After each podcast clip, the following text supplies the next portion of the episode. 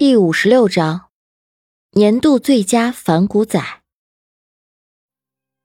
玻璃应声炸裂，汹涌的水哗啦的冲向人群。魏正义被冲的一个趔趄，慌忙扶住吧台才站稳。休息区的那些豪客和服务人员可就没这么幸运了，猝不及防之下被大水卷着冲向里侧，尖叫声、呼救声此起彼伏。当水流冲过。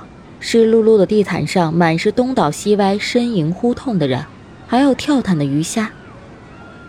魏正义拍了拍刘长乐的肩膀：“没事，反正氧气停了，这些鱼也撑不了多久。”刘长乐把手枪递给了魏正义，他点了下头，继续拔腿向外冲去。当走到溶洞尾部的时候，出现了好几条岔道，每条岔道都通往不同的洞窑。根据洞壁上的指示牌来看。里面必然有着不同的享乐方式，甚至连温泉洞都可以看到。现在不是观光的时候，两个人根据路标指示，沿着一条路一直走到了底，终于找到了非内部人员禁止入内的办公室。办公区的入口处，包铁木门前倒着四五个黑西装，两个喉咙破裂，三个死于枪伤。魏正义黑着脸踢开尸体，呃，玩的有点大啊。不会都是刚才那个发疯的哥们干的吧？刘长乐弯腰从一个西装的肩头捡起一根白色的毛。小白也在这里。魏正义长出口气，镇定下心神。不管小白在不在这里，咱俩都得去找主事的人，盘问于诗静的下落。说完，他举着手枪，小心的推开了门，还不忘叮嘱：“老刘，等下遇到危险，记得开无双，放大招啊！”刘长乐丢下狗毛，皱眉道：“放什么大招？呃，没事，你就当我没说。”魏正义当先进入办公区，刘长乐紧随其后。前面是一条二三十米长的走廊，走廊两边分布着五六个办公室，地上铺着地砖，墙上喷着白乳漆，天花板上的日光灯散发出柔和的光芒。没有岩壁，没有丛生的钟乳石。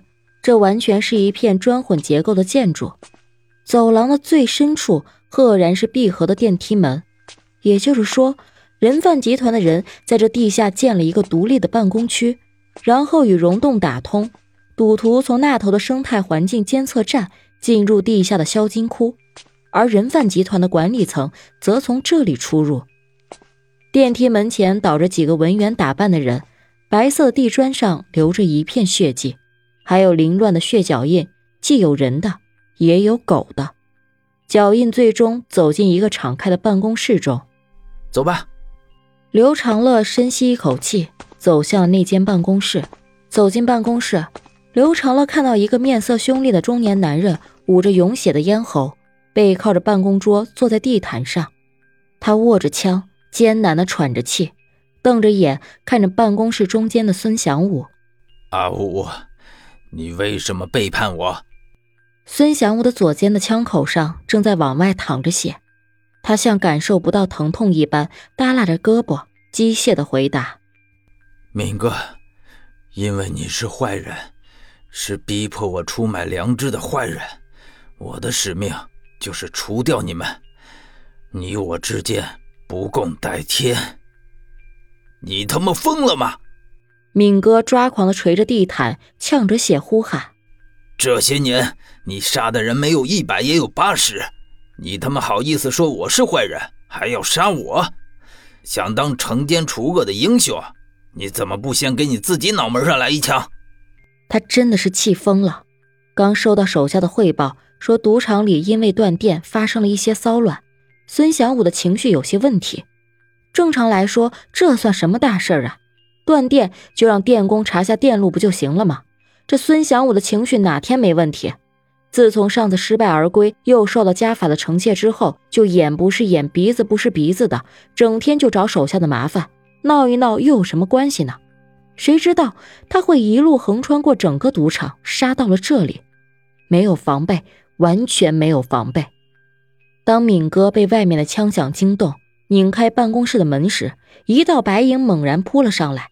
差点咬断他的喉咙，然后浴血的孙祥武就冲了进来，要取他的命。两人对射一枪之后，就陷入了僵局。刘长乐停下脚步，审视的打量着孙祥武和敏哥，他没有轻举妄动。我靠，这是内讧啊！魏正义满脸诧异的停在刘长乐的身边。蹲在门口的小白扭头冲着刘长乐和魏正义发出低沉似狼的吠叫，警告两人不要多管闲事。嘘！